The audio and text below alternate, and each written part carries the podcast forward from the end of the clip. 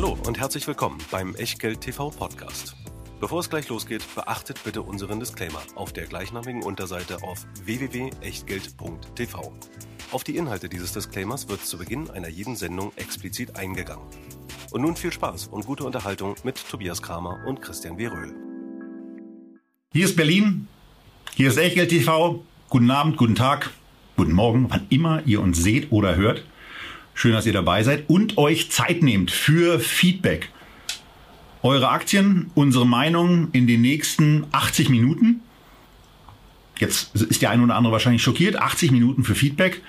Naja, ich dachte, ich sage einfach mal eine Zeit, die wir mit großer Wahrscheinlichkeit unterbieten, nachdem ich die letzten Zeitangaben eigentlich eher so gegeben habe, dass wir sie überboten haben. Also in den nächsten maximal 80 Minuten werden wir sieben Aktien besprechen. Und das achte Titelchen, was immer mit dabei ist, heißt Disclaimer. Und der Disclaimer kommt traditionell von Christian. Hallo aus Mitte und auch hier bei Eure Aktien. Unsere Meinung gilt natürlich alles, was wir hier machen. Das ist eben keine Kaufempfehlung, keine Anlageberatung, keine Rechtsberatung, keine Steuerberatung, keine Aufforderung zum Kauf oder Verkauf von Wertpapieren, sondern es sind eben Meinungen und Gedanken zu Aktien. Und was ihr daraus macht oder eben nicht, das ist ganz allein euer Ding und damit auch euer Risiko. Wir können dafür keinerlei Haftung übernehmen, genauso wenig wie eine Gewähr für Richtigkeit Richtigkeit, Vollständigkeit und Aktualität der Unterlagen zu dieser Sendung, die ihr wie üblich findet in der Echtgeld TV Lounge. Und genauso wie der Disclaimer gehört zu Echtgeld TV, unser Sponsor der Scalable Broker, wo nämlich die Echtgeld TV Depots geführt sind. Wir haben uns entschieden für das Modell Prime Broker 2,99 pro Monat im 12-Monats-Abo und dann unbegrenzt handeln, besparen und investieren. Über 6000 Aktien, über 1900 ETFs plus Derivate plus die Möglichkeit, über Xetra gegen Zusatzkosten sich auch mal bei dem einen oder anderen Nebenwert auf die Lauer zu legen. Und wenn ihr noch kein Scalable-Kunde seid, dann könnt ihr das mit dem Link unter diesem Video noch in diesem Jahr nachholen. Und damit legen wir los mit eurer Aktien, unsere Meinung. Sechs Titel habt ihr euch gewünscht und einen siebten haben wir noch dazu genommen aus aktuellen Gründen und auch deswegen, äh, weil er auch ähm, zugegebenermaßen das ein oder andere Mal gewünscht wurde. Zudem zu dieser Scalable Stock kommen wir dann aber am Schluss der Sendung und wir fangen traditionell und auch äh, der guten Ordnung halber im Alphabet an. Und Ordnung, Christian, ist bei dem Unternehmen ja eigentlich auch so ein bisschen Programm, denn es soll dazu beitragen, dass in Unternehmen mehr Ordnung herrscht, dass Geschäftsprozesse digitalisiert werden, dass Dinge einfach besser laufen und ähm, das klappt in den letzten Jahren eigentlich auch sehr gut. Also die Umsatzzahlen sind zumindest gut gelaufen. Nichtsdestotrotz gab es in den letzten Wochen bei DocuSign, unserer ersten Aktie heute, einen Abverkauf, der sich gewaschen hat. Die Aktie ist von 300 US-Dollar auf 150 nach unten gekracht. Woran lag's? Ja, und sie ist vor allen Dingen nicht so langsam runtergedüdelt, äh, wie man das bei der einen oder anderen Hype-Aktie, beim einen oder anderen Corona-Profiteur ja sehen konnte, sondern der wesentliche Teil dieses Kursrutschs hat sich an einem einzigen Tag ereignet, als die Aktie mal um über ein Drittel gefallen ist, äh, just an dem Tag, als man die Quartalszahlen vorgelegt hat, die so schlecht gar nicht waren. Aber der Ausblick, der war dann doch äh, unter dem, was Analysten eigentlich hören wollten, was sie erwartet hatten. Allerdings nur ein Prozent drunter. Das sind also in einer Dimension von äh, etwas über einer halben Milliarde Euro, über die wir hier an Quartalsumsatz sprechen, für das vierte Quartal, die in Aussicht gestellt wurden, waren es ein paar Millionen zu wenig. Und das wurde für diesen Abverkauf genutzt. Ist natürlich alles andere als rational, äh, zeigt aber, ähm, dass man irgendwann an der Börse bei solchen Aktien, die sehr sehr hoch bewertet sind, äh, schlichtweg einen Katalysator sucht, einen Grund, damit man sie abverkaufen kann. Das war hier bei DocuSign der Fall. Ähm, die Aktie ist deutlich gefallen, allerdings fundamental noch immer nicht billig. Wenn man mal äh, die Umsatzbewertung sich anschaut, da steht immer noch ein Faktor 13 drauf. Und das ist natürlich schon mal eine Hausnummer. Wenn man eine andere Cloud-Aktie, die schon länger in Ungnade gefallen gefallen ist und so ein bisschen auch die Blaupause ähm, für viele Hype-Aktien und Corona-Profiteure sein könnte, heranzieht, dann sieht man, wo das Potenzial ist. Die Rede ist von Teamviewer, die werden gerade mal noch mit dem vierfachen Umsatz bewertet und sind dazu auch profitabel. Ja, das Lustige ist ja, ich meine, da kann man natürlich auch mal ein bisschen sagen, also erstens ist sie ja schon länger in Ungnade gefallen. Äh, DocuSign fängt ja quasi gerade erst an, in Ungnade zu fallen. Ähm, zunächst mal ist sie kurstechnisch gefallen, jetzt fällt sie auch noch in Ungnade und da wissen wir natürlich noch nicht, wo das Ganze endet. Ähm, und unabhängig davon, äh, ob, ob bei, bei, bei Christians Quelle eine 13 steht, ob bei meiner Quelle eine 14 steht beim, beim KUV oder beim Price Sales, das, das ist einfach noch ganz ordentlich. Nun hat er, hat er die, nun hat er die ähm, Teamviewer erwähnt, da muss muss man dann eben auch noch sagen, naja, in Deutschland, nachdem wir mal einen despektierlichen Sprüch, ein despektierliches Sprüchlein äh, über, über eine in Wien notierte Aktie gemacht haben, die eben auch noch dann, äh, die deswegen günstiger notiert ist, weil sie in Wien notiert, muss man natürlich auch sagen, in Deutschland werden so eine Aktien dann eben auch äh, niedriger bewertet oder als deutsche Unternehmen wird man da, als deutsches Unternehmen wird man da traditionell niedriger bewertet. Seien wir bei Teamviewer froh, dass es keine Österreicher sind. Gruß nach Wien an der Stelle. Ähm, und äh, nehmen aber vor allen Dingen hier zur Kenntnis, dass äh, es in der Tat immer noch ein, noch ein Price-Sales-Ratio ist, oberhalb der 10 und auch was, was die Analystenerwartungen anbelangt. Also die, die sind noch nicht so richtig up-to-date. Ne? Also ähm, da, da, werden, da werden im Moment für das, für das ja schon im Januar 22 endende Geschäftsjahr also da stehen zumindest bei Guru Focus noch Gewinnschätzungen drin, die irgendwie nicht so richtig sein kann. Da sollen es nämlich noch 1,72 werden und zwar auf der Dollarebene. Nun sieht man aber bei den Quartalsberichten, dass in den ersten drei Quartalen dieses im Januar 22 endenden Geschäftsjahrs schon 20 Cent Minus erwirtschaftet wurden. Ergo müsste eigentlich dieses letzte Quartal mit 1,92 zu Buche schlagen, was tendenziell unwahrscheinlich ist auf Basis der Historie, die man hat. Aber, kommen wir mal zum Positiven, man nähert sich zumindest der schwarzen Null an auf der Gewinnebene und äh, man ist auch beim Cashflow schon mal positiv. Also von daher ähm, ist es hier eben ein Unternehmen, was ja, was einfach zu hoch bewertet war. Das äh, ist ja nun äh, auch eine Geschichte, die man dann einfach mal zur Kenntnis nehmen kann. Ähm, und dass ein, dass ein 30er Price-Sales-Ratio vielleicht nicht die allerbeste Idee ist. Ähm, wenn dann eben doch mal was Enttäuschendes passiert, sei eben auch gesagt. Ansonsten, Wachstumszahlen sind sehr beeindruckend. In den letzten fünf Jahren 42-prozentiges Umsatzwachstum. Für die nächsten drei Jahre werden 30 Prozent prognostiziert. Also grundsätzlich schon ein gutes Unternehmen, aber so aus dem Bauch heraus ist es eben immer noch so, dass die Aktie wie Christian auch schon gesagt hat, nicht günstig ist. Mein Limit wäre hier frühestens bei einer 100.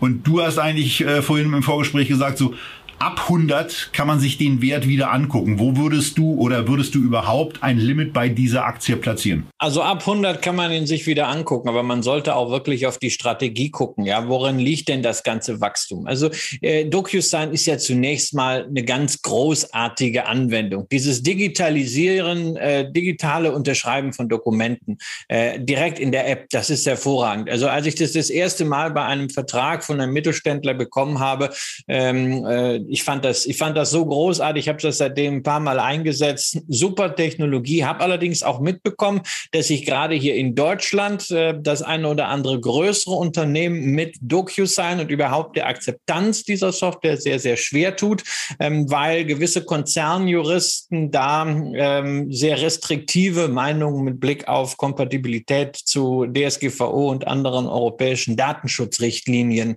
äh, vertreten. Also, Entschuldigung, äh, dass ich mal unterbreche unterbreche ganz kurz, weil weißt du, ob es davon dann eine richtige deutsche Anwendung gibt, wenn du es schon genutzt hast, oder bist du auf der englischsprachigen nein, nein, ich Plattform habe eine, ich unterwegs? habe eine Anwendung, die ich im deutschen äh, im deutschen App Store äh, laden kann. Ja, okay.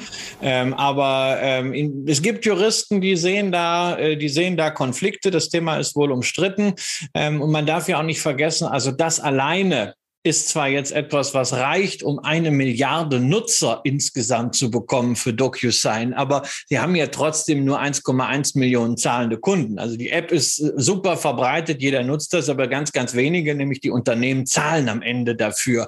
Ähm, und es geht natürlich darum, diese Kunden jetzt in weitere Abos hineinzuschleusen. Das heißt, man braucht also Mehrwertdienste. Und wenn du dir dann einfach die Buzzwords anschaust, mit denen sie in ihrer Unternehmensstrategie herum herumwerfen. Also Agreement Cloud, äh, sozusagen Verträge komplett im Internet über diese App zu managen ähm, mit künstlicher Intelligenz, also AI Smart Contract nennen sie das. Darüber hinaus also diese große Vision ähm, äh, des Contract Lifecycle Management, komplette Vertragsabwicklung in dieser App und dann auch noch dazu Online-Notariat. Das geht schon sehr, sehr weit in die sensibelsten Stellen eines Unternehmens hinein, was sie als Wachstumsperspektive aufzeigen. Das ist hochinteressant. Die Frage ist am Ende, wird man das einem Unternehmen wie ähm, DocuSign zutrauen oder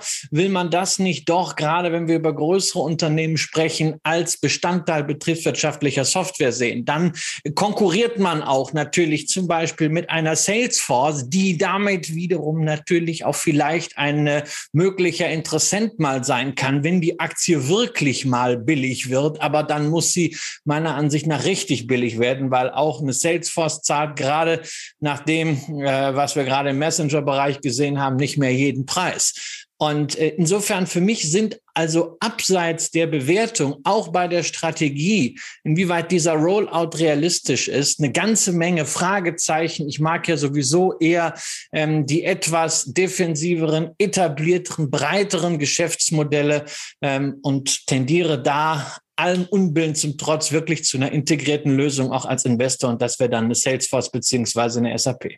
Was ich ganz beeindruckend fand und äh, wir haben wir haben zumindest im Video eine Präsentationsseite von DocuSign mit eingeblendet, ist dieses Thema, was man mit diesen 1,1 Millionen Kunden an Umsatz macht. Das waren immerhin im dritten Quartal des Fiscal Year 22 ähm, 550, knapp 550 Millionen US-Dollar. Das heißt nichts anderes als 100, äh, als, als, wo, mal, äh, nochmal, nochmal anders. Das sind dann eben ungefähr 500 Dollar pro Quartal und Kunde, die man machen kann offensichtlich und die man auch steigert äh, im nächsten Quartal.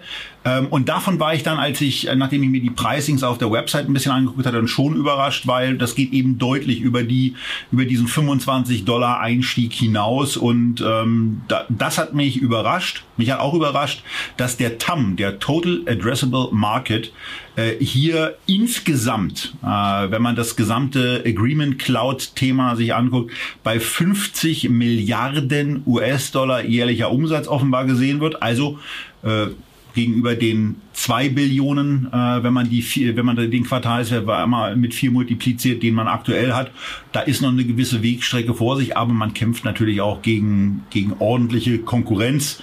Ähm, für mich wäre es im Depot aktuell auf keinen Fall etwas. Ob es bei einer 100 was wird, wage ich ehrlicherweise auch zu bezweifeln. Vielleicht auch deswegen, weil ich das Produkt noch nicht nutze. Ähm, also bei mir ist sowas äh, in beiden Unternehmen noch nicht, noch nicht angekommen. Ich habe noch nie einen Vertrag auf DocuSign unterschrieben. Wir setzen es selber nicht ein. Wir kriegen unsere Verträge mit eingescannten Unterschriften. Danach schicken wir eine Rechnung und die werden bezahlt. Ähm, aber es mag größere Unternehmen geben, die auf Basis regulatorischer Anforderungen sowas brauchen. Ich nicht. Die Aktie brauche ich auch nicht. Oberhalb von 100 schon mal gar nicht. Ähm, Christian, von dir noch was allerletztes?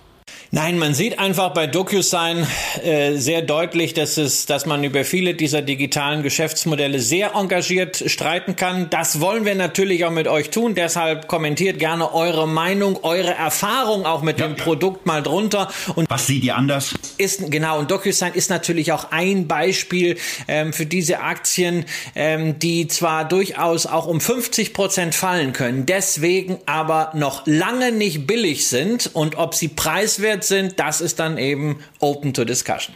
Ja, da muss man dann öfter mal ein bisschen genauer hingucken einfach, äh, ob man, ob man günstige Aktien findet. Äh, das erfordert einen scharfen Blick.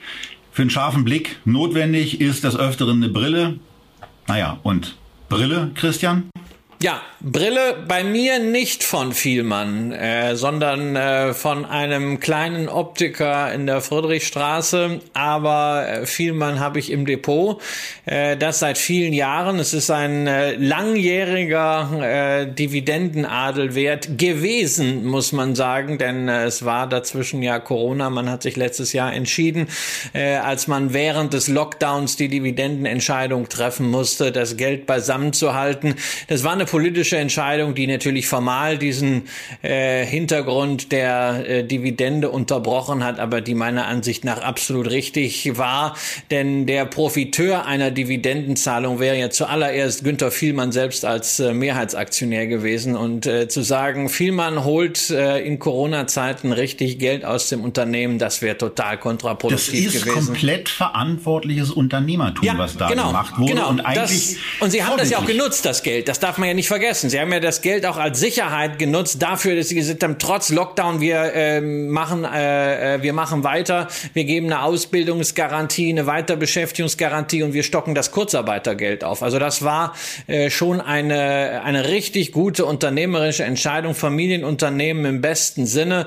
Äh, und da wird mir halt immer die Frage gestellt, ja, du müsstest ja jetzt, wenn du deine Regeln beherzigen würdest, diese Aktie rausverkaufen. Ja, müsste ich, aber in dem Falle ignoriere ich diese Regel, ähm, weil ich sie intern umbuche. In einer systematischen Strategie muss ich sie rausknallen. Da wäre sie aber sowieso nicht mehr drin, weil immer die Ausschüttungsquote zu hoch war. Aber an dieser Stelle ähm, ist halt äh, eine Sondersituation wie eine Pandemie, die man im Retail-Bereich eben nicht äh, vorhersehen kann. Ich meine auch, dass wir das Thema Ausschüttungsquote bei der Vielmann-Aktie hier schon hatten. Und wenn euch das interessiert, was wir da in der Vergangenheit gemacht haben, auf der Website von Echtgeld TV findet ihr eine komplette Wertpapier Wertpapierliste. Das ist eigentlich gar nicht so ein schwieriges Wort. Also die komplette Wertpapierliste ist dort abrufbar und wenn ihr da Vielmann eintragt, dann werdet ihr den einen oder anderen Treffer landen. Ich weiß ehrlicherweise nicht, wie oft wir sie besprochen haben, aber mindestens einmal war sie dabei, denn Ausschüttungsquote war in der Tat auch schon mal ein Thema. Äh, wir diverse Multiples bei dem Unternehmen auch ein Thema sind. Ich bin, ich bin wie üblich äh, vor allen Dingen über, über das Price-Earnings-Ratio rangegangen, also über das KGV und da stellt man dann eben fest, dass die Aktie lange Zeit von 2010 bis 2013 zum Jahresende zumindest so in der 25er Range war. Dann gab es offensichtlich eine Aufwertung ähm, und man ist auf einmal jenseits der 30 gewesen. Ende 2018 dann mal eine 27. Ja, und dann äh, kam dann kam die dann kam man in den alten Bereich von 35 wieder zurück und in in den in den Corona Monaten explodierte das KGV logisch, weil der Kurs nicht so stark nachgegeben hat, beziehungsweise gegenüber ähm, 2019 äh, per Ende 2020 gar nicht nachgegeben hatte, sondern nahezu unverändert war trotz niedrigerer Gewinne, aber weil in, da haben Investoren eben einfach durchgehalten und dem Unternehmen die Treue gehalten.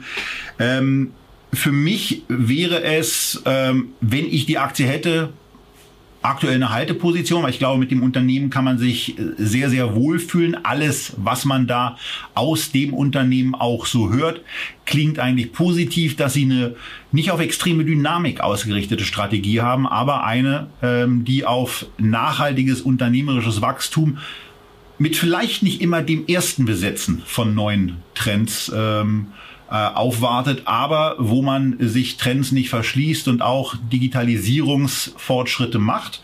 Ähm, wenn ich wenn ich überlegen würde, die Aktie zu kaufen, was ich ehrlicherweise auch nicht tue, wären meine Limite im Bereich 52,50 angesiedelt und das leitet sich daher ab, dass ich dann sage, also wenn, dann würde ich ganz gerne schon wieder ein günstigeres KGV sehen und ähm, da wäre mir eben äh, auf Basis auch der Schätzungen, die für die nächsten drei Jahre ein 11-prozentiges Umsatz und ein 19-prozentiges Gewinnwachstum voraussagen.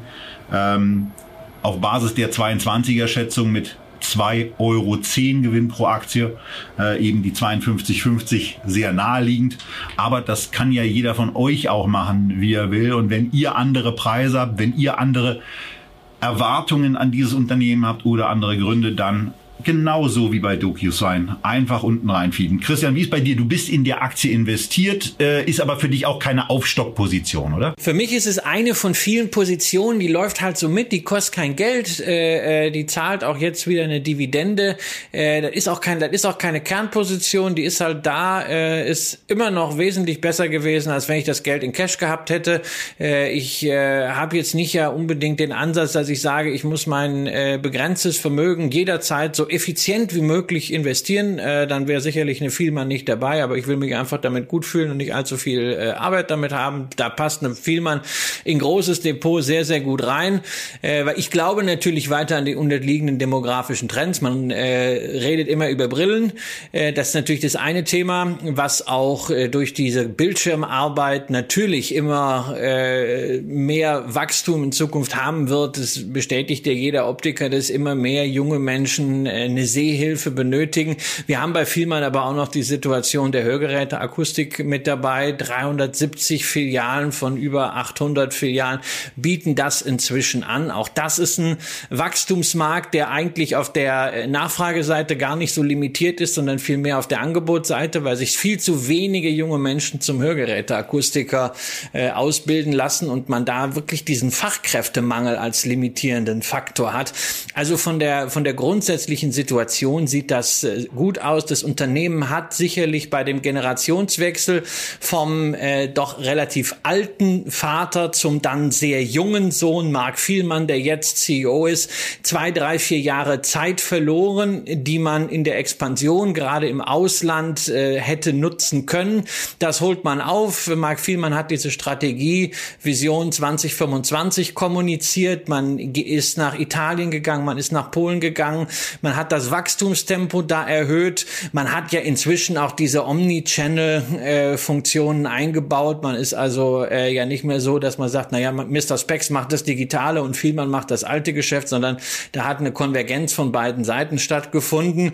Vielmann ist halt gemessen äh, an klassischen Maßstäben deutlich teurer, als du das allgemein magst. Sie halten, halten aber auch diese Bewertung und sie sind auch jetzt wieder on track äh, nach Corona. Es ist wirklich eine solide Halteposition. Wer da eine Story haben will, wo vielleicht beim Kurs mehr Momentum drin ist, ähm, der kann die Mr. Specs nehmen. Über die haben wir gesprochen. Nur das Momentum im Kurs, äh, das entfaltet sich momentan auf der Abwärtsseite. Ähm, ich war da ja ein bisschen skeptisch. Du hast sie, glaube ich, ins Depot gekauft, die Mr. Specs. Und ähm, ja, wenn man sich da die Bewertungsrelation anschaut auf der Umsatzseite, Mr. Specs äh, Umsatz äh, 1,33 ist die Börsenbewertung und äh, bei Vielmann ist der äh, Faktor fast doppelt so so hoch. Also da sehen wir inzwischen einen Nachlass, aber der spiegelt halt auch gewisse Probleme. Ja, die Aktie hat sich halbiert, also die Mr. Specs Aktie hat sich halbiert. Ähm war jetzt auch nicht so geschickt, äh, so ein paar Wochen nach dem Börsengang direkt mal eine Warnung rauszuhauen. Also das ist halt, das ist halt der, also das ist halt wirklich der ganz große Griff ins Kapitalmarktklo. Ja, äh, also das muss man schon mal sagen. Das war wirklich schlecht. Ähm, das geht äh, besser, äh, sollte man eigentlich auch äh, vermeiden. Aber äh, Vielmann ich bin, ich kann jeden verstehen, der, wenn er die Aktie hat, der, der da relativ entspannt ist. Ähm, es ist ja auch in Ordnung, wenn eine Aktie auf einem höheren Multiple-Level notiert. Ähm, ich kaufe sie halt äh, nur lieber auf einem, auf einem günstigeren Multiple-Level. Und genau zu so einer Sache, auf einem niedrigen Level kaufen und sich dann mal bei einem besonders hohen Level angucken, was macht man eigentlich damit. Äh, dazu geht nachher auch noch eine Frage an Christian, denn ähm, genau sowas ist mir passiert und die Scalable Stock wird heute genau das als Thema haben, ähm, sich vielleicht auch mal aus einem Titel zu verabschieden, wenn er sehr, sehr, sehr, sehr, sehr gut gelaufen ist. Aber bevor wir da hinkommen, machen wir weiter mit Iberdrola und da gehe ich mal in unserer Videodarstellung oder für die Leute, die rechts rangefahren sind, sofort auf die Zahlen rauf. Und man, man sieht hier bei diesem Unternehmen auch da wieder mit dem speziellen Blick in die PI-Zeile, also Price-Earnings-Ratio without NRI, ähm, dass, es, dass es im Moment zwar eine deutlich höhere Bewertung auf Basis der Vergangenheit. Ja, auch mal wichtig, der Vergangenheit gibt mit ähm, einem Preis-Earnings von 19, aber das ist eben in den, in den Jahren 8, 9, 10, 11, 12, 13. Da waren, da waren KGVs für dieses Unternehmen eben im Bereich von 9 bis 12, also deutlich günstiger. Und ähm, im Grunde genommen ist die Aktie gerade in 2020 teurer geworden und ähm, hat von diesem hat sich von dieser Bewertung auch ein Stück wieder verabschiedet, äh, weil der Kurs auch wieder gefallen ist. Aber eigentlich sieht es jetzt bezogen da auf die Zukunft ähm, recht vielversprechend aus finde ich zumindest. Äh, bis 23 wird ein siebenprozentiges Umsatzwachstum erwartet. Bis 23 wird ein achtprozentiges Gewinnwachstum erwartet. Äh, in 23 sollte dann das Kurs-Gewinn-Verhältnis irgendwie so bei 14 liegen. Das ist ja zumindest was. Also so aus meiner persönlichen Sicht, wenn man und Christian sagt ja noch ein bisschen was zum Geschäft, aber mal in ganz kurz, wenn man den weltgrößten Stromversorger der Welt im Depot haben will und, und sagt, naja, Strom brauchen wir ja auf jeden Fall und ich möchte da eben einen Anker gesetzt haben, der international diversifiziert ist, ähm, dann ist das ein Titel, wo ich persönlich wahrscheinlich mit einem Limit von neun Euro rangehen würde. Das ist gar nicht so weit entfernt vom aktuellen Kurs. Und wenn man zum aktuellen Kurs sagt, ich fühle mich mit so einem Unternehmen eigentlich wohl, was ja immerhin auch eine Dividendenrendite von jenseits vier Prozent hat, dann äh, ist es äh, aus meiner Sicht zumindest, wäre das ein nachvollziehbarer Kauf. Ähm, die Dividende und äh, das auch wieder für die Podcast-Hörer mit dem Hinweis auf die Unterlagen in der Echtgeld TV Lounge, die ist besonders deswegen wichtig, weil äh, in der Grafik, die wir vom Kursverlauf her mit in die Box gelegt haben, wird eben sehr, sehr deutlich, dass die Dividende im Vergleich zu dem Kurs von 2008 eben genau der Treiber ist. Denn eigentlich steht die Aktie in etwa da, wo sie in 2008 stand. Aber dank der Dividende sieht die Gesamtperformance eben deutlich freundlicher aus. Und naja, Energie äh, ist eben etwas, was wir auch die nächsten Jahre sicher brauchen werden. Ob nun aus allen Produktionsbereichen, die Iberdrola hat, das sicher nicht, aber dazu kommt jetzt von Christian ein bisschen mehr. Ja, also, du hast das im Grunde gesagt. Ja, Iberdrola ist halt das klassische äh, Versorgerprofil.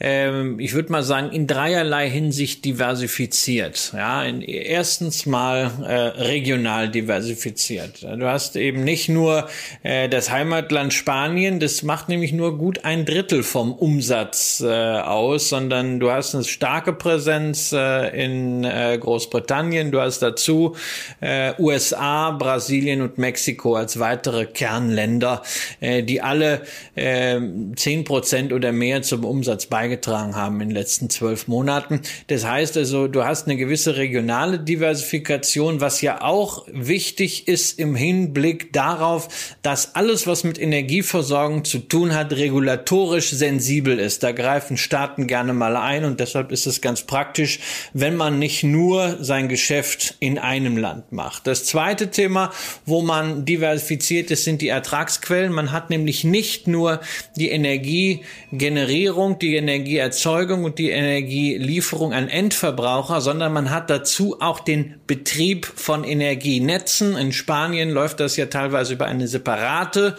äh, Gesellschaft, die mit Iberdrola nichts zu tun hat. Großteil der spanischen Netze äh, ähm, gehört ja der Red Electrica, aber ein kleiner Teil in Spanien sowie auch zum Beispiel ein Teil der schottischen Energienetze äh, gehört Iberdrola. Und man macht mit diesem Netzgeschäft das natürlich deutlich stabiler und deutlich einfacher zu kalkulieren ist, äh, sogar den meisten Ertrag, nämlich äh, äh, fast die Hälfte, allein mit diesem Geschäftsmodell. Und das Dritte, wo man dann ebenfalls diversifiziert ist, ist die Art und Weise, wie man denn Energie erzeugt.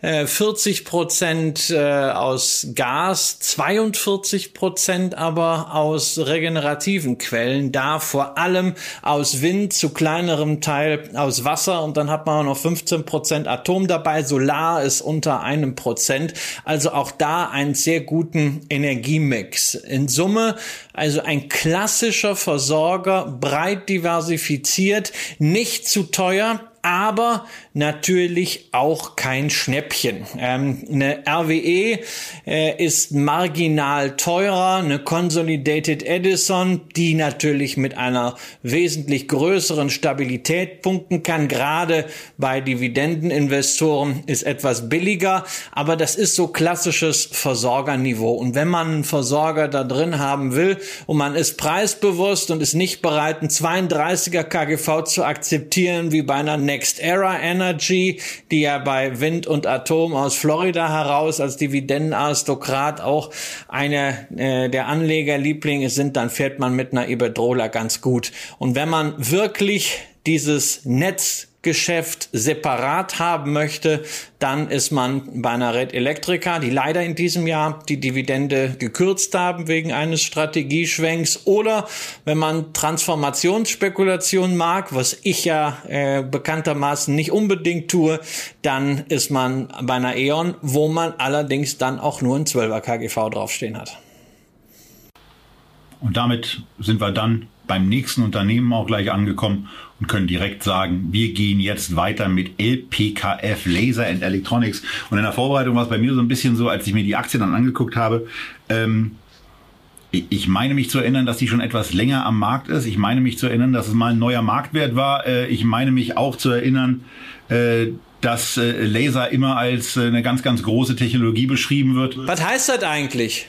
LPKF, sind das die Anfangsbuchstaben der Gründer oder was ist das? Na, schieß mal los.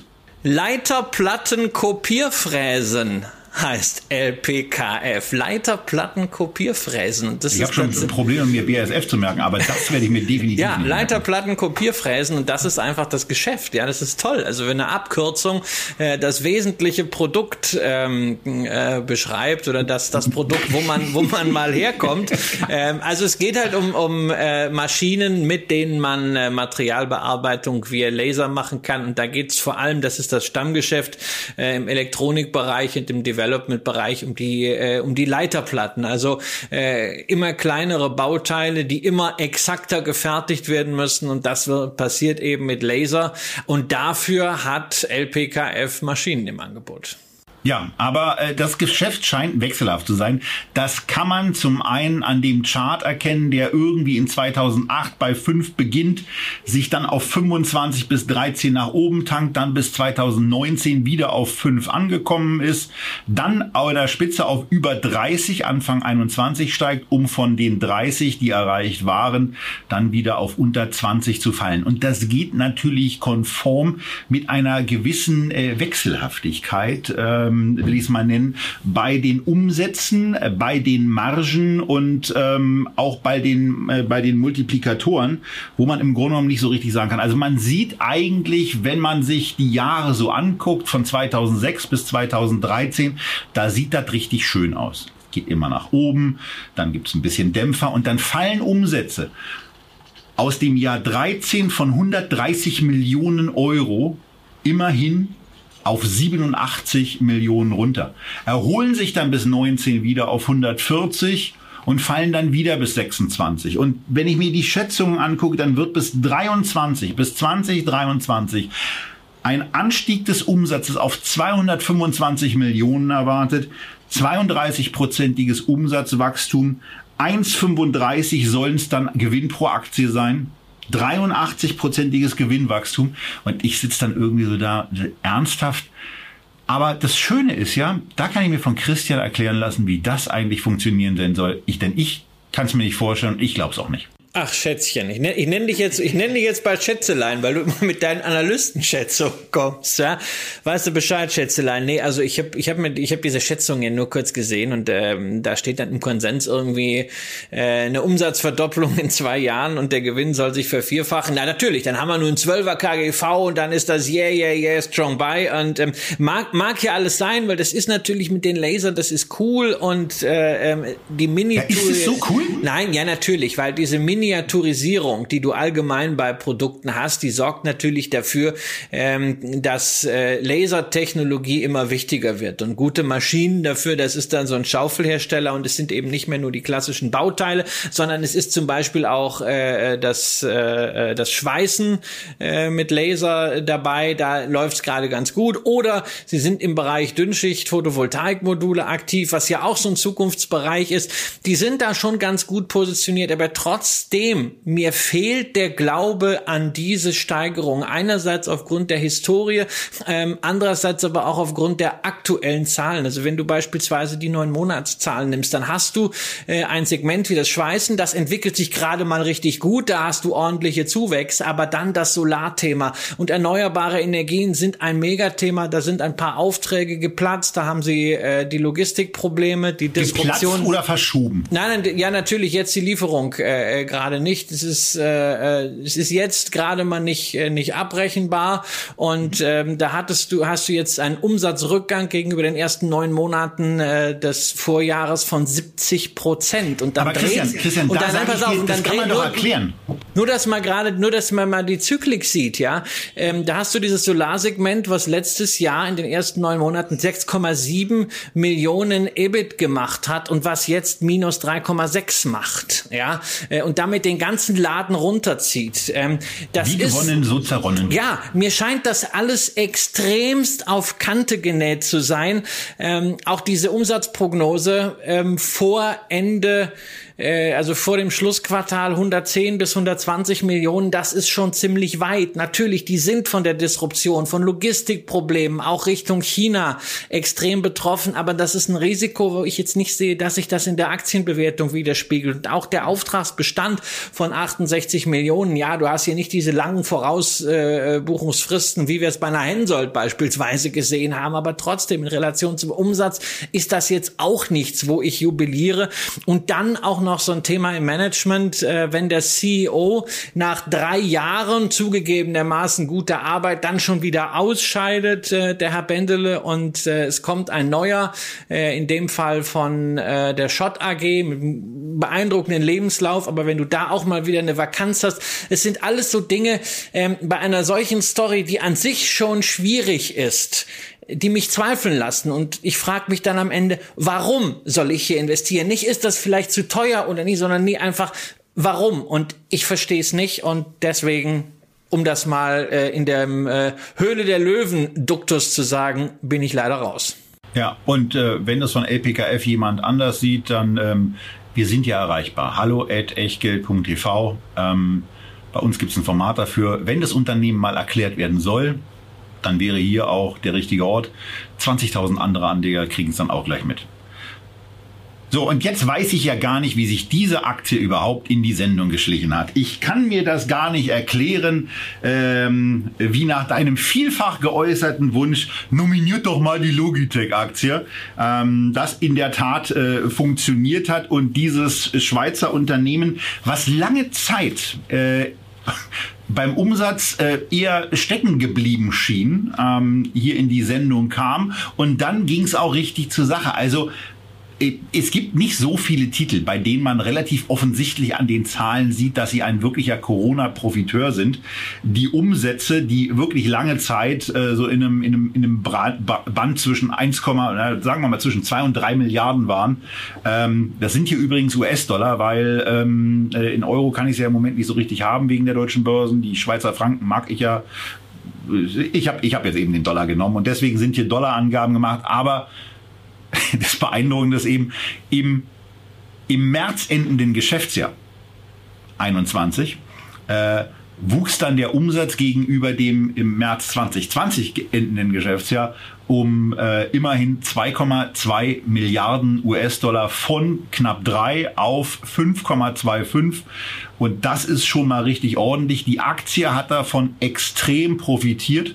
Ähm, also auch weil die Marge nicht gelitten hat und das ging alles ganz gut. Aber diesen ausgebildeten Peak, Christian, bei jetzt Schweizer Franken, 100 Schweizer Franken, die die Aktie Anfang, äh, wahrscheinlich so Ende des ersten Quartals 2021 erreicht hat.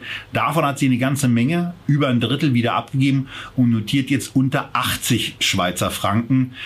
Unter anderem auch deswegen, weil diese Steigerung das eine ist, was man nicht so ohne weiteres wiederholen kann, weil aber auch ähm, bei den Quartalzahlen jetzt eine gewisse Ermüdung zu erkennen ist, dass nicht jedes Quartal ein Corona-Quartal ist, wo man sich, wie diese hier, eine neue Maus kauft oder wo wir das Gespräch unter anderem mit aufzeichnen, eine neue Kamera oder eine, wenn ich hier meine Aufbauten nicht zusammenreise, eine neue Tastatur. Wobei man hier auch sagen muss, die ist beispielsweise von Microsoft.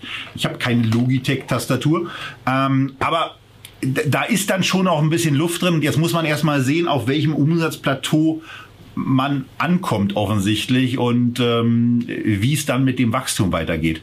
Äh, ja, wie, wie siehst du den Titel, äh, für den in den nächsten Jahren ein ganz, ganz moderates Umsatzwachstum nur erwartet wird und beim Gewinn sogar ein kleiner Rückgang, auch im Jahr 22 und 23. Ja, warten wir es mal ab, Schätzelein. Ja, ähm, also die sind natürlich Corona-Profiteur par excellence gewesen, weil Leute haben ja nicht nur das Homeoffice äh, auf und ausgerüstet, sondern äh, das Gaming ist ja auch ein wichtiges Thema für äh, Logitech. Ja, also die die Gaming-Devices, äh, wenn man mal die Lautsprecher und so das, dazu nimmt, sind fast ein Drittel vom äh, vom Umsatz und äh, gewisse andere äh, Themen. Also eine, eine Webcam braucht ja, äh, wie ich erfahren habe, nicht nur ein YouTube YouTuber, äh, sondern auch Gamer filmen sich ja ganz gerne mit dabei. Also ähm, insofern par excellence ein äh, Corona-Profiteur und damit sind sie aus diesem äh, engen äh, Umsatzkorridor, den sie über 15 Jahre ausgebildet haben, halt endlich mal rausgebrochen. Die Frage war ja dann, okay, wie sieht's jetzt aus, wo die Lockdowns äh, weniger geworden sind, äh, wo die Leute mal wieder rausgehen? Und da haben die neun Monatszahlen meiner Ansicht nach eigentlich eine ganz ordentliche Indikation schon mal geliefert, äh, denn es ist ist denen immerhin gelungen, äh, den September 2020, der natürlich wirklich sehr stark von Corona äh, beeinflusst war, um vier Prozent zu übertroffen, äh, zu übertreffen. Und das, obwohl natürlich gerade in äh, diesem Bereich auch die Disruption der Lieferketten und äh, gewisse Knappheiten äh, voll zum Tragen kamen. Aber auf der anderen Seite war man eben auch in der Lage, Preiserhöhungen durchzusetzen. Die sind am Markt ganz gut angenommen worden. Das man hat ja schon äh, äh, zu Corona-Zeiten da mal die Toleranz des Marktes getestet. Das hat also sehr gut äh, funktioniert. Man hat auch die Marge in diesem Zielkorridor, den man sich schon länger gesetzt hat, von äh, 39 bis 44 Prozent äh, gut stabilisieren können. Und man setzt natürlich jetzt ganz stark auf ein Thema, was ja auch Anleger äh, elektrisiert, nämlich äh, das Thema Metaverse. Und wenn man dann mal so in die Interviews reingeht, geht. Äh, die Präsidentin von Logitech hatte vorletzte Woche ein Interview in der Handelszeitung in der Schweiz. Naja, da haut man schon mal richtig auf den Putz, ja, nach dem Motto, ja, so das äh, Ansteuern von Plattformen mit unterschiedlichen Devices, ganzheitlich ist ja eine Kernkompetenz von Logitech. Äh, äh, wunderbares Marketing sprechen. Das ist dann etwas, was mir an dieser Story irgendwo nicht mehr so gut gefällt. So gut es momentan aussieht, wenn ich nach vorne schaue, diese ganzen komplexen Herausforderungen mit dem Metaverse, ähm, die erfordern meiner Ansicht nach doch auch hohe Investitionen in künftige äh, Innovationen. Und wenn ich dann sehe, dass ein Unternehmen wie Logitech aktuell nur fünf Prozent von seinem Umsatz in Forschung und Entwicklung steckt, dann ist das ziemlich wenig. Jetzt kann man natürlich sagen, okay, eine Corsair, die man ja, ähm, die ist übrigens noch niedriger bewertet, irgendwie auch als Peer nehmen kann, äh, zumindest im Gaming-Bereich, die investiert noch weniger, also drei Prozent äh, vom Umsatz. Aber ich habe halt auch die Situation, dass andere Unternehmen zum Beispiel spezielle Start-ups, die sich nur mit Metaverse-Anwendungen und Metaverse-Hardware auseinandersetzen, ähm, natürlich ganz andere Budgets haben. Gut, die müssen auch erstmal kein Geld verdienen, weil sie Venture Capital haben. Und ich habe natürlich dann die Giganten wie eine ähm, Facebook, wie eine Microsoft, die sowohl relativ als auch natürlich sowieso in absoluten Zahlen in ganz anderen Dimensionen sind äh, und die ja selber auch wissen, wie man Hardware herstellt. Und da habe ich ein bisschen Angst, ob die wirklich mit dieser Metaverse äh, ob die da mithalten können oder ob sie nicht zerrieben werden. Das ist das Fragezeichen, was ich dahinter mache und äh, deswegen, äh, so schön ich die Entwicklung ansonsten gemessen an den Zahlen finde, ähm, ist meine Hoffnung da vielleicht mal wieder einen Schweizer Wert zu finden, bei dem man noch ganz günstig zugreifen kann, leider nicht erfüllt worden. Ja, und man muss vielleicht auch, wenn man diese Quartalszahlen sich dann ein bisschen, bisschen nochmal detaillierter und auch länger anguckt, äh, eben auch sehen, dass gerade bei der Marge im September 2020 und im Dezember 2020 Rekordmargen erzielt werden konnten. Ähm, also die allerhöchste haben sie im März 2020 dann geschafft, im ersten Quartal, aber äh, zumindest im ersten Kalenderquartal. Aber diese 22 Prozent davon hat man sich eben auch wieder verabschiedet von, 14, von knapp 15 auf 14 auf knapp 11. Also auch da ist ein, ist ein Weg ähm, ja mit dabei, dass man eben diese, die, diese vielleicht leichten Prämien, die ja dann bei der Marge voll reinknallen, äh, eben auch nicht dauerhaft erzielen kann. Ähm, Lieferkettenprobleme hin oder her, aber hier sieht's eben nicht so aus. Äh, für mich äh, auch da kein Kauf, wobei ich auch wirklich sagen muss, ich nutze die Geräte von Logitech außerordentlich gerne, äh, aber würde die Aktie im Moment nicht kaufen.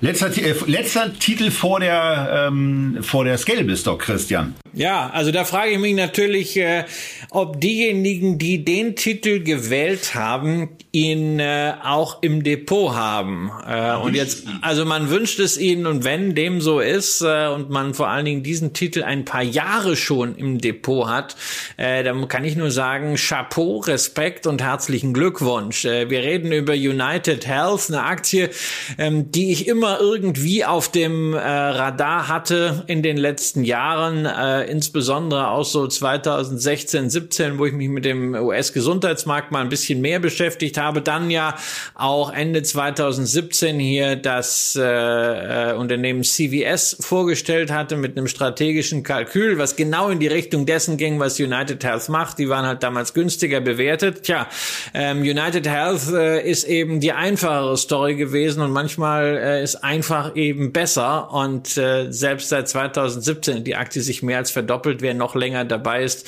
Ähm, das ist großartig. Äh, das ist der äh, klassische äh, Luro-Chart von links unten nach rechts oben. Und zwar eben nicht nur bei äh, den Aktienkursen, sondern auch bei Umsätzen und Gewinnen. Ähm, und das Unternehmen ist halt wirklich der Profiteur und auch der Gestalter im äh, US-Gesundheitswesen. Das gilt ja als das teuerste und ineffizienteste der Welt, aber ähm, United Health ist als äh, ja, Krankenversicherer, Anbieter von Gesundheitsprogrammen äh, und Gesundheitsfinanzierungen da irgendwo genau wie die Spinne im Netz und die schaffen das ziemlich gut, die Interessen äh, der verschiedenen Gruppen, also Industrie, äh, Staat mit Medicare und Medicaid sowie natürlich der selbstzahlenden Patienten sehr, sehr gut auszugleichen. Und Resultat sind einfach äh, kolossale Steigerungen auf allen Ebenen, wo äh, deren, deren Vehemenz und deren Nachhaltigkeit ich, das muss ich wirklich zugeben, äh, kontinuierlich unterschätzt habe. Ja, und das dürfte vielen so gehen. Und um das nochmal ein bisschen zu untermauern, äh, links unten, rechts oben, 2006 hat man 70 äh, Milliarden Umsatz gemacht und 2020 waren es 255. In 2021 sollen es 285 werden und für 23 werden 344 erwartet. In den letzten fünf Jahren ist man um 10,3 Prozent jedes Jahr gewachsen. In den nächsten drei Jahren soll man um 10,5 Prozent jedes Jahr wachsen, nur beim Umsatz. Und Profitabilität erhöht sich. Gewinnwachstum in den letzten fünf Jahren 23 Prozent, in den nächsten drei Jahren 15 Prozent. Das ist Maschine. Aber man muss dann eben auch sagen, wenn man so eine Maschine ist, dann stellt sich irgendwann ein besonders starkes Vertrauen auch ein. Und das kann man wieder mal an Multiplikatoren ablesen. Das Unternehmen ist mittlerweile 452 Billionen Moment. Milliarden, mein Lieber, Milliarden. Genau. Sonst, Bill sonst wären sie 150 mal wertvoller als 450, 450 Billions ähm, äh, an, der, an der Börse wert. 475 Milliarden ist der Enterprise Value, also da sind nochmal dann irgendwie so 23 bis 25 Milliarden Net Debt auf der Uhr. Aber vor allen Dingen möchte ich die Blicke auf zwei Zeilen richten, über die ich ein bisschen was erzähle. Und zwar die Price-Sales-Ratio-Zeile, ähm, insbesondere im Jahr 2008 bis 2012 wo dieses Unternehmen im Bereich von 0,5-fachem Umsatz bewertet war. Das war auch eine Zeit, wo das KGV, also die, die Aktie lag lange Zeit wirklich richtig günstig einfach da so rum mit einem 10er KGV und wir reden darüber, dass sie das in 2008, in 2009, in 2010, da war es sogar unter 9, äh, in 2011, in 2012 hatte. Und dann wurde sie mal ein bisschen teurer, ähm, äh, dann wuchs sie so in das 20er KGV und in etwa das 1er ähm, Price Sales Multiple rein, aber lieferte einfach weiter. Und im Moment ist es eben so, dass auf Basis der Ist-Zahlen Zahlen, äh, das 1,6-fache vom Umsatz bezahlt wird und äh, der, das, das Kurs-Gewinn-Verhältnis auf Basis der in den letzten zwölf Monaten realisierten Gewinn bei 30 liegt. Also das ist dann schon ordentlich. Aber auf der anderen Seite muss man eben auch sagen, also ich ich sehe jetzt auch keinen Anlass, wenn man in diesem Titel investiert ist, sich in irgendeiner Form wirklich unwohl zu fühlen, außer außer vielleicht, weil die Gewichtung möglicherweise ein Niveau erreicht hat, wenn ihr so schlau gewesen seid, in 2008 bis 2012 zu kaufen, dass die Gewichtung möglicherweise etwas hoch ist. Denn das, was Christian in den Tenbagger-Sendungen gesagt hat, dass Zeit ein ganz, ganz wichtiger Einflussfaktor dafür ist, dass man irgendwann mal einen Tenbagger im Depot hat. Ja, das war eine günst, das war einfach eine günstig bewertete Aktie.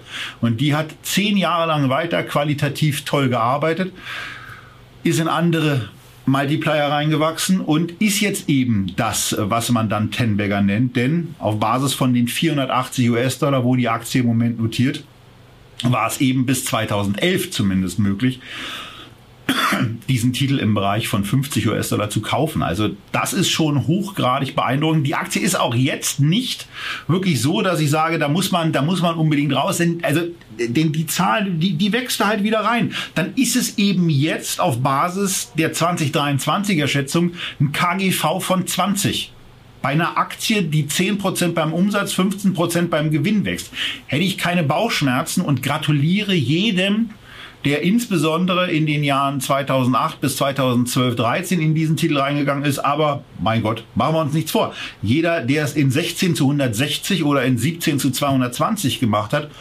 liegt auch ordentlich vorne und hat ein gewisses Lächeln im Gesicht. Ja, es gibt, es gibt so Aktien, gibt so Aktien, bei, es gibt so Aktien, bei denen muss man halt dabei sein. Ich glaube, ähm, United Health dürfte der unbekannteste äh, Dow Jones Wert sein, zumindest in äh, Deutschland. Sie sind wirklich äh, Mitglied im Dow Jones Industrial Average, also in dieser Crème de la Crème von nur 30 äh, Werten. Und, und du extrem hast, beeindruckend. Und du also hast wirklich. eben nochmal die Marktkapitalisierung genannt, 450 Milliarden US-Dollar. Das heißt, äh, man ist äh, in der Kapitalisierungsrangliste der US-Börse Börsenfirmen auf Nummer 13. Das ist also ein absoluter Megacap. Und es ist der größte Healthcare-Wert äh, überdies, äh, weil man ist. Und durch den Kurs muss er ja auch eine starke Gewichtung im Dau haben. Genau, oder? man ist marginal größer noch als, äh, als Johnson Johnson. Ja, wobei ich also äh, bei Johnson Johnson, ähm, weil es eben international aufgestellt ist, ähm, den einfacheren Zugang habe.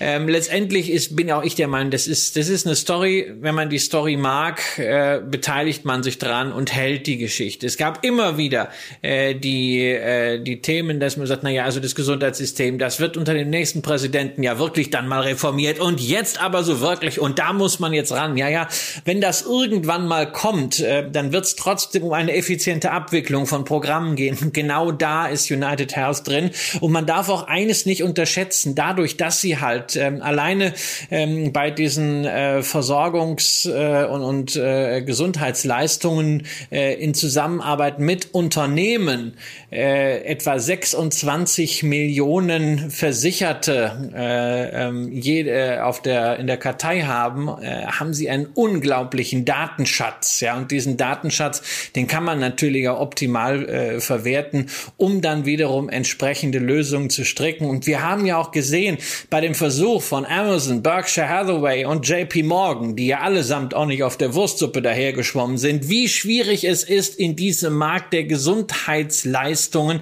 äh, tatsächlich eine disruptive Kraft zu sein. Äh, und da wird äh, eher United Health diese Kapazität nutzen. Da geht es natürlich in dieser Optum Health Sparte auch um, um Technologieanwendungen. Da ist man äh, an der einen oder anderen Stelle sicherlich auch Richtung Telemedizin, ein Konkurrent zum Beispiel, was äh, eine Teladoc angeht. Das ist ein, das ist ein feines Unternehmen. Für diejenigen, die sagen, na also ein KGV 22 möchte ich dafür aber nicht bezahlen, aber ähm, da, grundsätzlich gefällt mir diese Art Spinne im Netz im US-Gesundheitswesen. Für diejenigen, die das billiger haben wollen, ist halt dann nochmal CVS. Über die Story haben wir hier mehrfach gesprochen.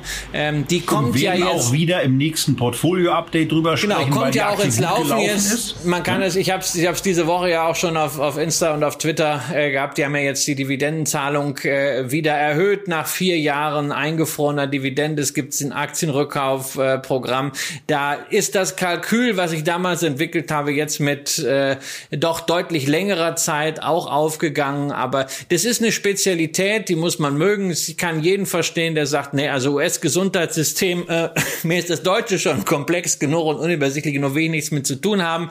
Aber solche äh, Situationen sind für gut aufgestellte Unternehmen äh, und dafür muss man etabliert sein, eine gute Ausgangslage, um Geld zu verdienen. Deswegen, wenn ihr dabei seid, alles richtig gemacht. CVS ist ein super Beispiel auch dafür, auch nochmal in die Historie alter Sendungen reinzugehen. Denn nicht immer greifen so eine Sachen sofort. Das ist ein bisschen blöd, ist auch manchmal auch ein bisschen ärgerlich, aber man ist nicht immer genau zum richtigen Moment in einem Wert drin.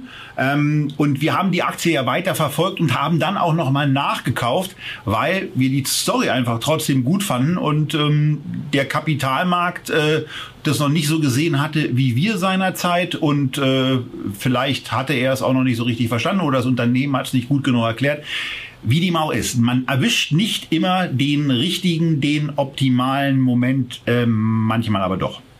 Manchmal aber doch, und äh, so ist es mir geschehen. Äh, das war so etwa am 30.03.2017. Da hatte ich einen relativ optimalen Moment ähm, mit der Aktie, die jetzt kommt, die vielleicht keine sehr oft gehandelte bei Scalable ist, aber sie ist eine der am häufigsten besparten Aktien bei Scalable. Und ähm, jetzt kommen wir so in, in so einen gewissen, äh, in so eine gewisse Konfliktsituation rein. Also äh, die Sparer in dieser Aktie und Icke, weil für mich ist es jetzt eigentlich eher die Frage, ob das nicht mal ein Moment ist, einen solchen Titel vielleicht auch zu nehmen und dann zu verkaufen. Unabhängig davon, dass so eine Sparpläne total praktisch sind, würde ich mich persönlich in der Tat auch fragen, will ich diese Aktie im Moment überhaupt kaufen? Und ich stehe eben genau auf einer anderen Seite im Moment, denn meine Frage an Christian ist, Warum sagst du beispielsweise mir, der ich die ähm, Novo Nordisk bei unter 32 Euro gekauft habe. Die steht jetzt bei 102 und zu den Bewertungen kommen wir ja gleich noch. Warum würdest du mir signalisieren, vielleicht eher die Finger ruhig zu lassen und einfach mal ein bisschen geduldiger zu sein, als ich es gelegentlich bin. Nein, weil du würde ich überhaupt nicht. Ja, du kaufst, du kaufst, nein, du bist, du bist ja jemand, der sehr darauf achtet, äh, günstig zu kaufen und teuer ver zu verkaufen, Kapitaleffizienz. Du hast ein fokussiertes Depot und äh, du hast einen super Einstiegszeitpunkt erwischt. Äh, und wenn du irgendein Investment hast, äh, was du sowieso tätigen willst und für das du Liquidität brauchst, äh, Mensch, verkauf es jetzt, ja, und äh, belohn dich mit, äh, mit deinem Deal und vergiss das Unternehmen Novo, Novo Nordisk, weil ja, Herr Lindner muss dann halt, kriegt dann halt auch was, aber wenn man Steuern zahlen äh, darf, äh, äh, dann heißt es, man hat Gewinn gemacht, ja, und ansonsten, also dir geht's ja nicht darum, langfristig an dem Unternehmen beteiligt zu sein, sondern du willst ja aufs nächste Unternehmen draufhoppeln, wo du dann äh, dein Geld effizienter einsetzt. Na, ich finde schon, dass es ein tolles Unternehmen ist. Es ich ist bin ein halt persönlich der Meinung, dass es im bewertungstechnischen ja. Bereich ist, was so einigermaßen jenseits von ja. Gut und Böse ist. Weißt du, ist ja immer die Frage, hast du was äh, mit vergleichbarem Profil, wo du sagst, ja, da ist mein Geld jetzt viel, viel besser eingesetzt und damit fühle ich mich jetzt wohl. Na, ja, und das muss, zwei, ne? das, das muss ich machen. Und wenn du das hast, dann, dann nutzt so eine Situation wie bei Novo Nordisk und steig, und steig aus und mach, äh, mach die Alternative. Wenn es so machst wie ich, ja, also ich habe, glaube ich, meine ersten Novo Nordisk 2012 gekauft, dann habe ich 2015 gekauft, dann äh, 2016, glaube ich, auch nochmal und dann ging die ja deutlich runter, kommen wir gleich nochmal zu. Dann habe ich nochmal nachgekauft. Ja, und jetzt ist die Aktie deutlich höher, als sie 2016 äh, auch beim schlechtesten Zeitpunkt war. Und ich freue mich darüber. Ich habe einen Dividendenaristokraten im Depot, Unternehmen, was ordentlich wächst. Ein Pharmawert dieser Größenordnung, äh, der mit äh, äh, zweistelligen Raten wachsen kann, den hast du ja auch selten. Unternehmen, was so stark fokussiert ist auf eine Begleiterscheinung von Demografie, äh, nämlich Diabetes äh, äh und äh, Fettleibigkeit, wo die also insgesamt äh, über äh, 80 Prozent ihrer Umsätze mitmachen. Das siehst du selten und ja, da hast du halt mal die Situation, äh, wie das Costolani mal beschrieben hat mit Hund und Herrchen. Ne? Mal ist der Hund voraus, mal ist das Herrchen voraus. Momentan bei einem Kursgewinnverhältnis von äh, 33 ähm, äh, auf Basis der erwarteten Gewinne fürs nächste Jahr musst du ganz klar sagen, na ja, da ist die Börse äh, den Fundamentaldaten mal wieder enteilt. Das ist ähnlich so, wie wir das 2015, 16 gesehen haben. Da war dann diese Plateaubildung nach einem starken Anstieg im Kurs drin.